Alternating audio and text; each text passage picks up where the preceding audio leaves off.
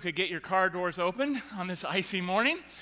And uh, welcome if it's your first time with us. Glad you dropped in on us. And, you know, anybody here need a turnaround? I mean, maybe that's why you're here you realize, well, my, there's some changes that need to be happening in my life, and maybe God can help. So good. I'm glad you're here for that. If you're watching online, maybe you're stuck at home today. Glad that you're with us, and hope you can show up and we see you in person very soon. But we're going to be talking about this God who specializes in turnarounds for these three weeks as we go back in time to the first Christians in the early church and how God arranges these dramatic turn of events to change people's lives. God specializes in that. And so we, we're going to talk about God's Word because we love God's Word. We love teaching it. We love studying it, which is why we're not only starting a new series today in the book of Acts, but we're beginning a new semester of groups very soon. And I hope you will give groups a chance because they really could change your life. It's where you get together with a few other people every week for a few weeks. You learn how to understand and apply the Bible for your life. You experience community and you grow closer to God. So if you if you like to get in a group, this is the perfect time to sign up. There's a little bit of something for everybody. Go online to do that or to the table in the lobby. If you'd like to read along with us today in your own Bible, we're going to be in chapter 9 of the book of Acts. Flip there now, or you can look it up online or get out your Bible app and uh, read along with us, but we'll have it on the screen for you as well. If you're here with us regularly, you may remember last year we began the book of Acts. We went through the first eight chapters, which basically covers the first year of the early church after it was first born. And we see God do some amazing things there, the highlights of the history of Christianity.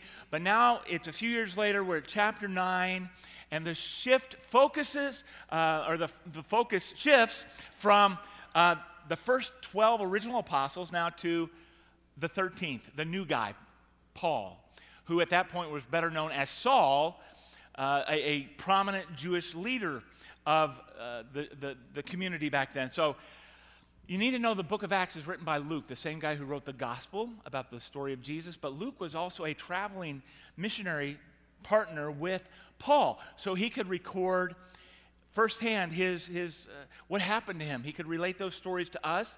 And he tells how Saul becomes this very changed person. He starts out as the point man, persecutor of Christians, to becoming one of them. In fact, he becomes like the greatest Christian of all time, the, the missionary to the Gentiles, a church planter. He writes most of the New Testament letters. And, and I don't say this lightly, this one man's change has impacted the world more than any other person, event, or thing other than Jesus himself.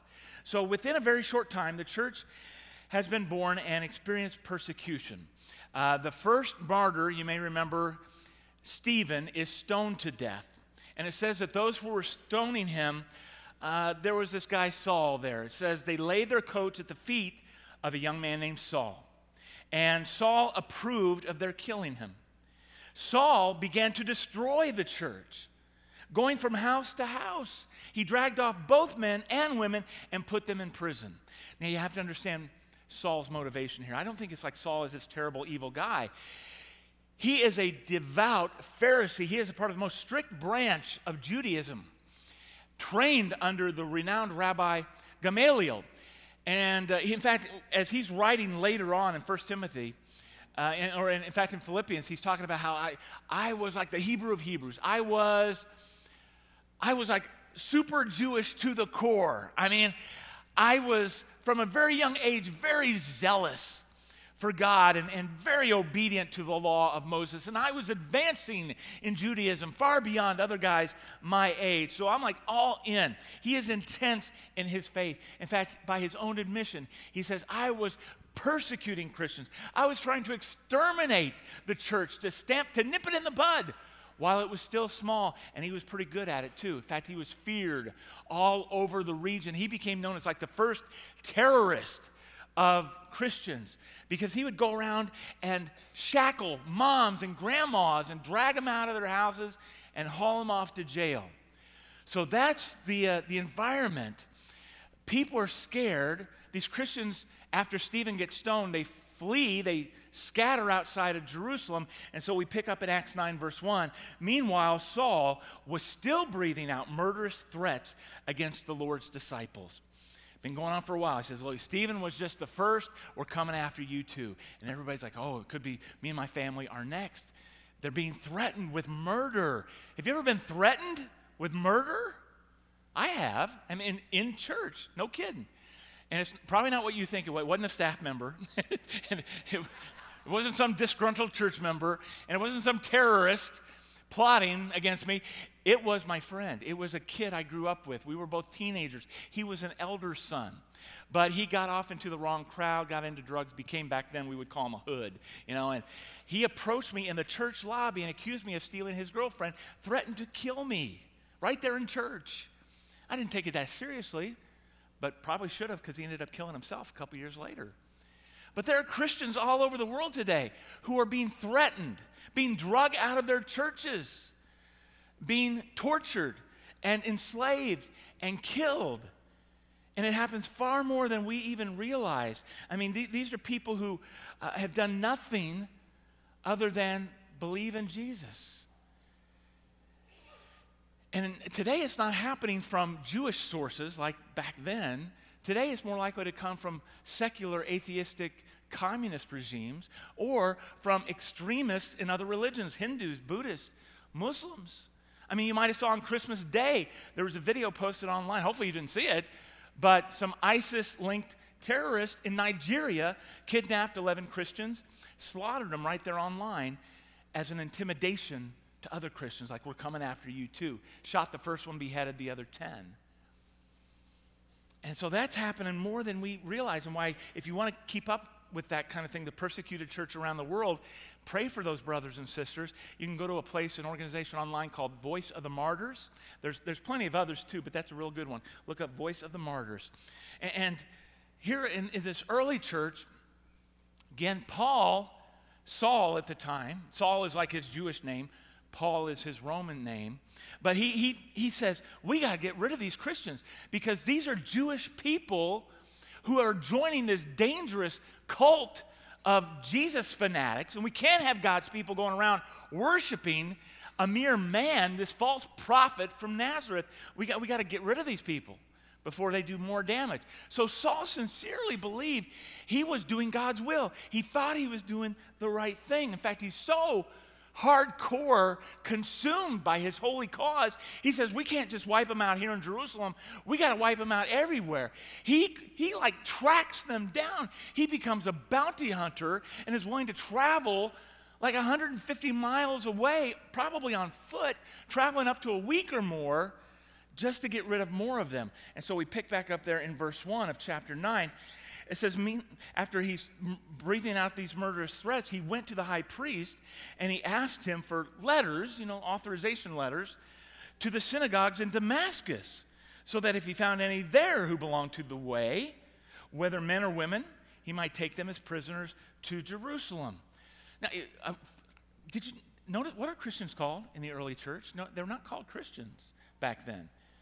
They were just called like believers or disciples, but here you see that they were they they're called people of the way. They belong to the way. Why is that? Because Jesus said, I am the way, the truth, and the life, right? Not just like a way or another way, but the way, the only way to the Father, to salvation, to heaven. And we belong to that same way. So here's the point is God can reform the most unlikely people. Who is like the last person you know who would come to faith in Christ? What, somebody in your family, a friend, neighbor, coworker, somebody at school. Like they would never come to Jesus. Well, that's nothing compared to Saul. He was the last guy. He was an enemy of Christianity. I mean, the only thing you could find comparable today would be somebody like an Osama bin Laden coming to faith in Christ. But that's what God does is he he intervenes. He reaches down and arranges this dramatic turn of events that will be a pivotal point in history, uh, the most important conversion ever. Verse 3 says, As he saw near Damascus on his journey, suddenly a light from heaven flashed around him. He fell to the ground and he heard a loud voice say to him, Saul, Saul, why do you persecute me? Who are you, Lord? Saul asked. I am Jesus whom you're persecuting, he replied. Like, oops, that's a shock. Like, a, I, I thought I was just persecuting these cult members. No, remember back when Jesus said, What you do for the least of these, you do for me? Like if you feed somebody, it's like you're feeding me. Now he's saying, if you ta- attack Christians, you're attacking me. Because, you know, the church is my bride. I love her. You go after her, you got to deal with me. So this is flipping Paul's world upside down. Going on there in verse 6, Jesus says, Now get up, go into the city, and you will be told what to do. Well, the men traveling with Saul, they stood there speechless because they heard the sound, but they didn't see anyone. Saul got up from the ground, but when he opened his eyes, he could see nothing. So they led him by the hand into Damascus, and for three days he was blind and didn't eat or drink anything. Now you think, why in the world does Jesus make him wait three days? Why doesn't he just tell him right then and there on the spot, this is how to get saved? This is how you become a disciple. I'm, I do not know, but I'm guessing Saul needed some time to reevaluate his whole life. I mean, his world has just been rocked. He's got he's got to figure out what this is all about. I mean, as he's sitting there in darkness and in hunger for three days, what's going through his mind? He's got to be thinking, What have I done? How could I have been so wrong? God, please forgive me. I mean, I'm having these Christians put to death, and they were the ones who were right all along. Everything that he had been so proud of, I was this, I was a Hebrew, Hebrew, I was, it's like it's all been swept away. He's been humbled, struck with blindness. Now, that's, a, Uh, that's an awesome picture of what's going on in him spiritually. Is all this time he has been spiritually blind. And so God blinds his physical eyes in order to open his spiritual eyes so he can finally see the truth. And the truth is found in Jesus Christ. See, today, when somebody has that kind of a eye-opening moment, you know that that everything changes. They, today we still call it a Damascus Road experience. After this, when somebody's beliefs get completely turned around, they go through this radical change, this 180 degree turn. It's Damascus Road experience. And by the way, not only it, it, does he have to wait three days, I think because he needs that time to repent, to turn, but because Jesus wants to use somebody else to lead him to faith. Isn't that cool that Jesus wants to partner with us in leading others to him, to send us? Because that's what happens in verse 10. In Damascus, there was a disciple named Ananias, and the Lord called to him in a vision Ananias. Yes, Lord, he answered. The Lord told him, Go to the house of Judas on Straight Street. Ask for a man from Tarsus named Saul, for he's praying. And in a vision, he has seen a man named Ananias come and place his hands on him to restore his sight. Lord, Ananias answered, I, have heard many reports about this man and all the harm he's done to your holy people in Jerusalem. And he's come here with authority from the chief priest to arrest all who call on your name. But the Lord said to Ananias, Go, this man is my chosen instrument to proclaim my name to the Gentiles and their kings and to the people of Israel. I'll show him how much he must suffer for my name. So Jesus had a plan to use Saul all along, to redeem the least likely of per- persons for his purposes. Because, you know, the, the, the, picture of redemption is so beautiful. See, the idea, first of all, you could be a slave, right? You're in bondage, you're in captivity, but somebody pays the price to free you to deliver you from captivity. That's redemption. Or maybe you get kidnapped, you're held hostage and held for ransom. Somebody pays the ransom and brings you home. That's what Jesus has done for us. We were in slavery to our own uh, corrupt nature and wrong thinking and sinful desires. We had made ourselves hostages to our own rejection and rebellion against God. And Jesus comes along and he pays the price to free us. The, the, the ransom price of his, his life, he, he pays with his blood to set us free from that kind of captivity.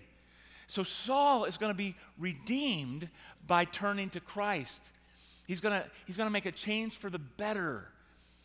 He's going to be reformed. And see, the idea of being reformed involves, first of all, uh, rejecting. Like God he, he rejects the things about us that need to go. He rejects and removes those bad things, those defects from our lives. But there's a lot of stuff in our life that He just wants to redeem. Stuff from our past, stuff about us that can be used for His purposes, right?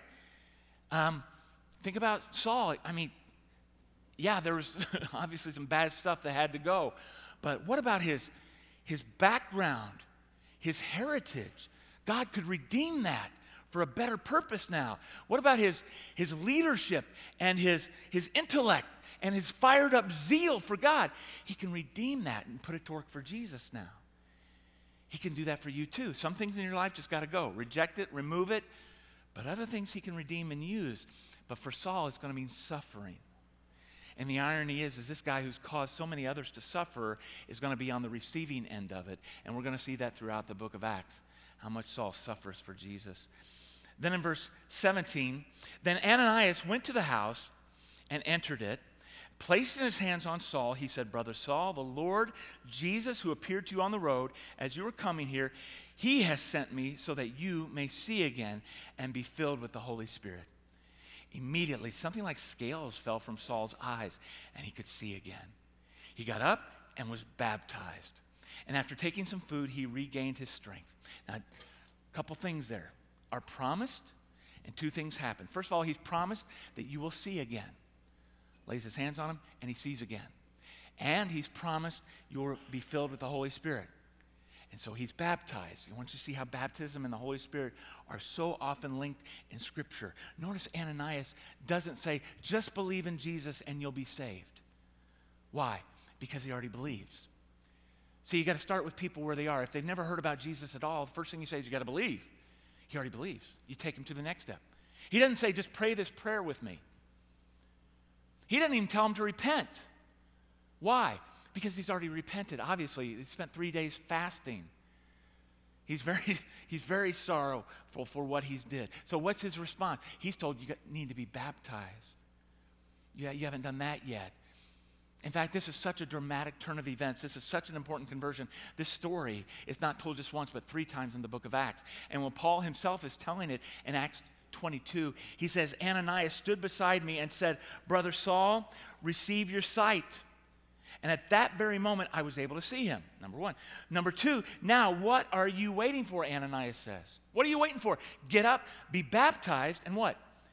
Wash your sins away, calling on his name. So he already believes, he's already repented, but when does he receive cleansing of his sin? In baptism. That's the place where it happens.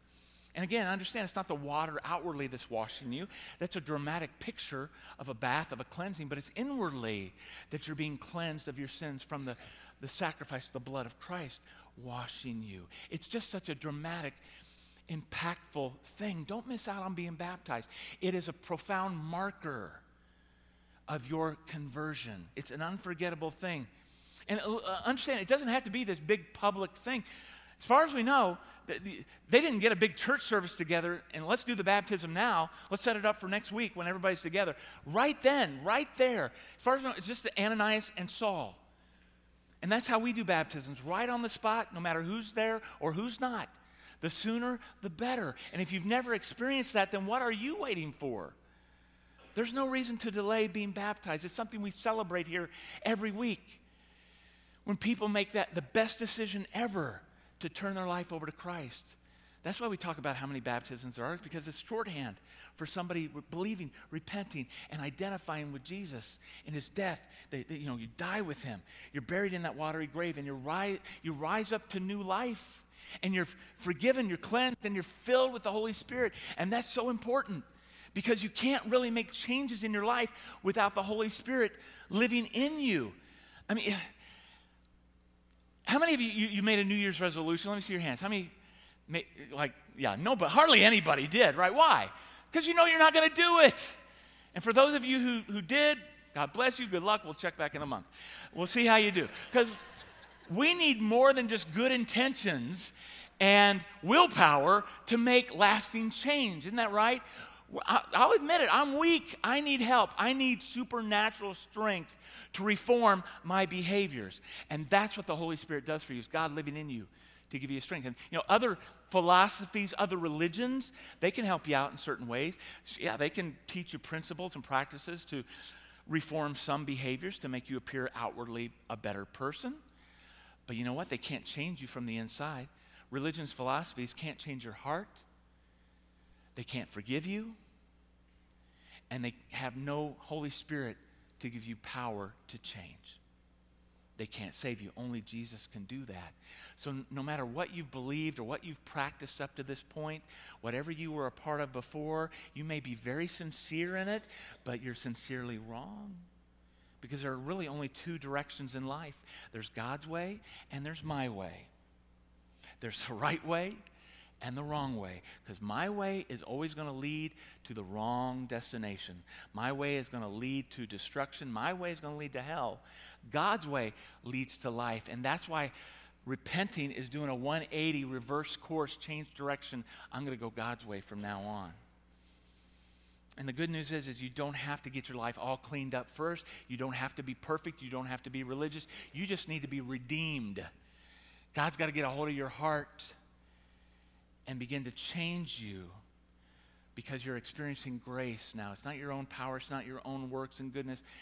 He's the one working in you to reform you, to change you, because Jesus already did the work in your place. He got the punishment that you deserved on the, on the cross, he, he got the death that you deserved so that we could have life, we could have help and hope. And I don't, you know, if, if up until this point you've thought it's all about me, what I can do, how I, what I, my works, my goodness, all that.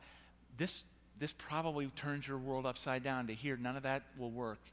You got to trust in Jesus. And so if that turns your world upside down and you need time to think about it, that's fine. If you need time to reevaluate, like Saul did, and like, what have I done? What have I believed? God, what, you know, uh, how could I, how could I have been so wrong? Please forgive me. If you need time, go ahead, take time. But you don't have to wait three days, and you don't have to fast to do that. You don't have to wait for some feeling to hit you. And you don't have to wait for some miracle to turn you around because the miracle already took place on the cross. I mean, it didn't, Saul, he was right there in Jerusalem, the very place where Jesus was crucified, where he was buried. He was right there where the empty tomb was, and yet he wasn't convinced. Right there where all the eyewitnesses were, but he wasn't convinced. It took a miracle to turn him around.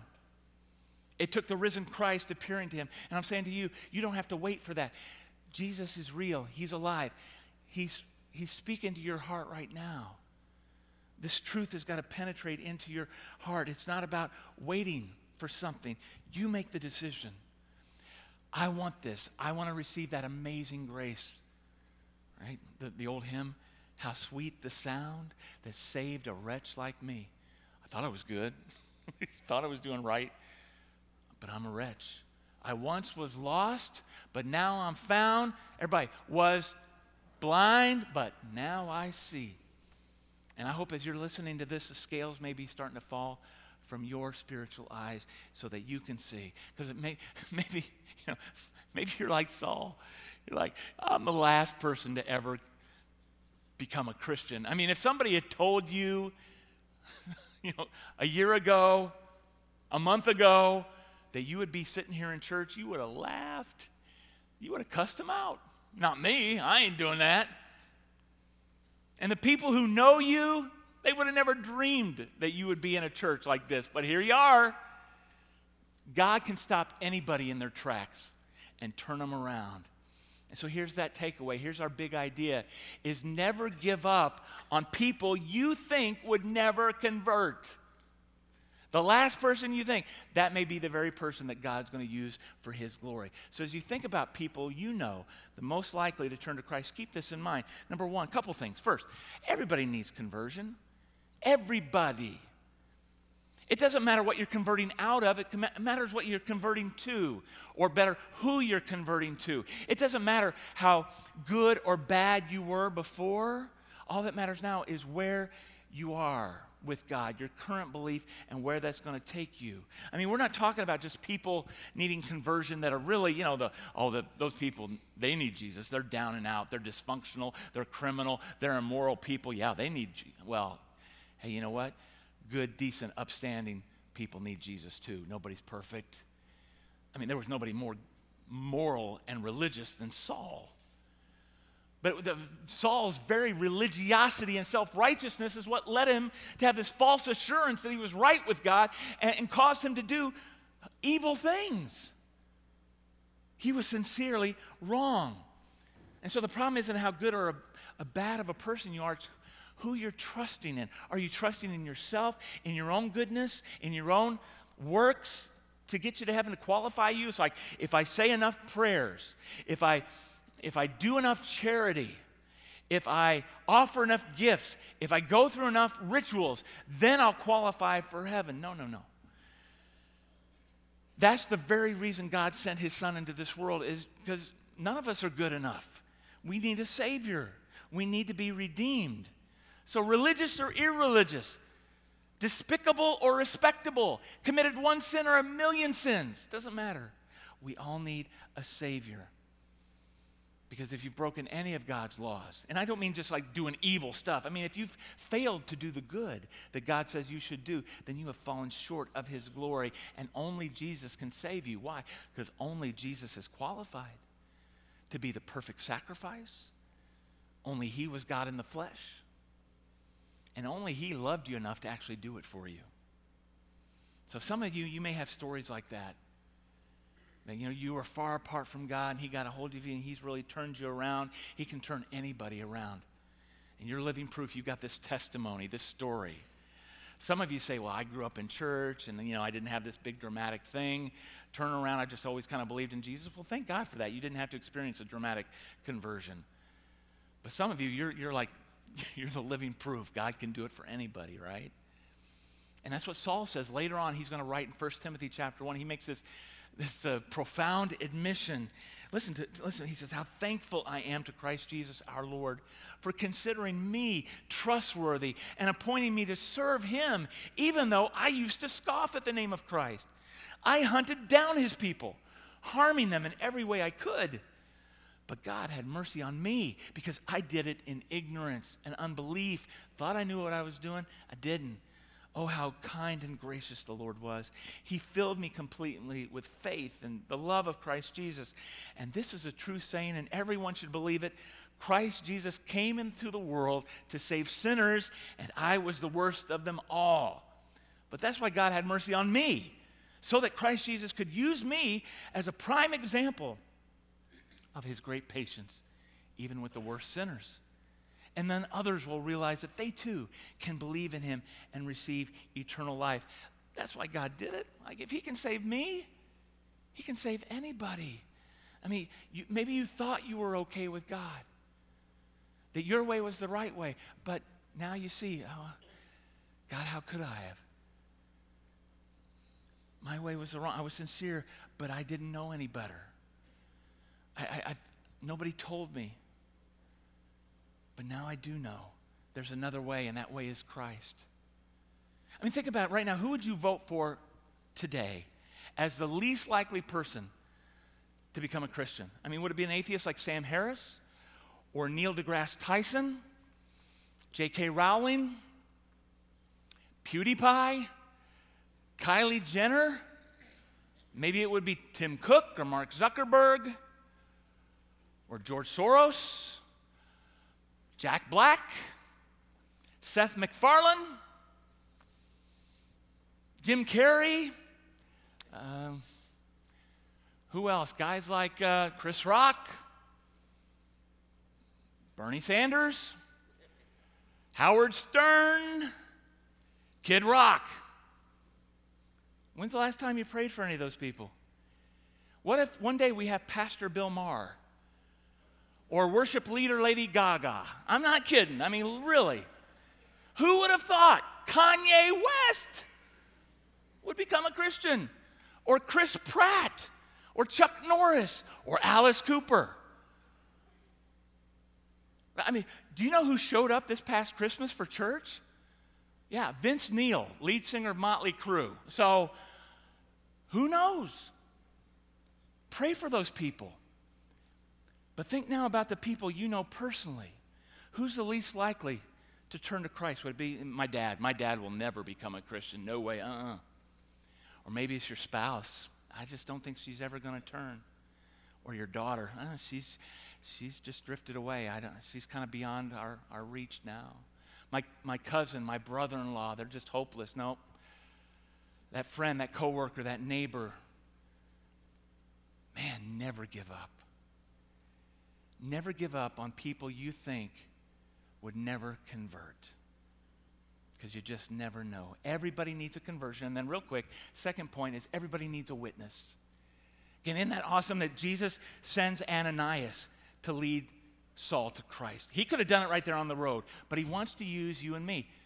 And of course, Ananias is like, Not me, Lord. I mean, I'm like, Don't send me to that guy. Don't you know about that guy? I mean, He's, he's awful. If I go and talk to him, he's, he's not only going to make fun of me, he's not only going to reject me, he's going to kill me. Not, don't send me there. Can you blame him? And isn't that the way we do with a lot of people? We think, Lord, not that guy. That guy is so mean, so hostile to Christianity. That she is so arrogant and so vulgar.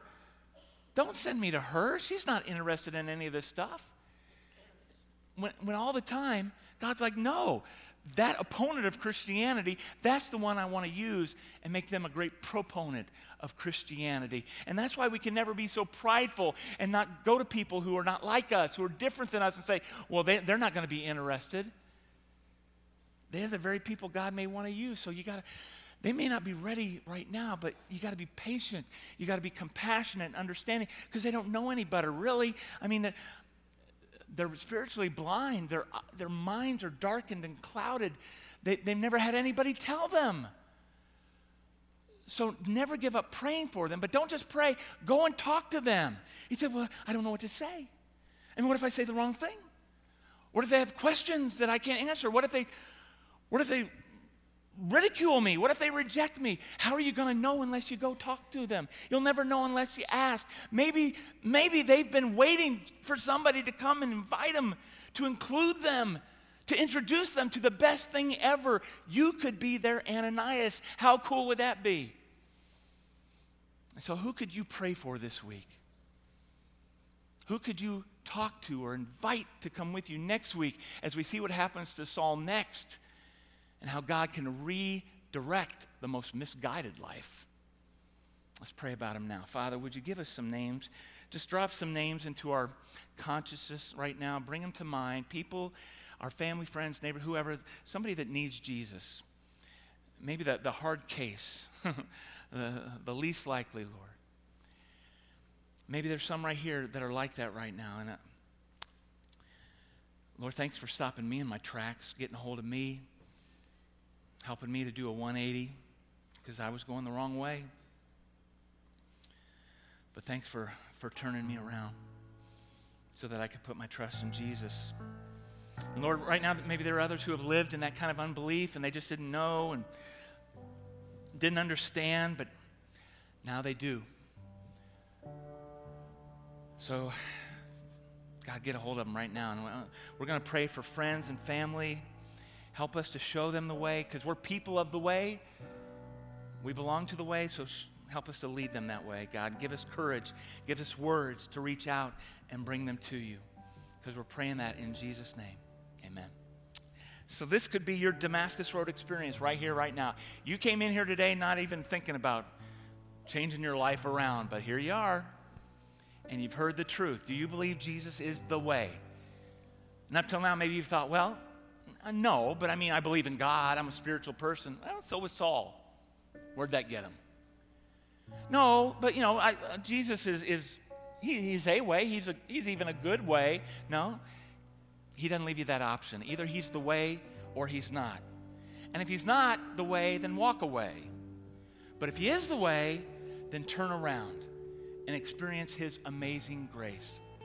And I know that's humbling to have to admit that you were wrong. Nobody likes to do that, but we've all been there.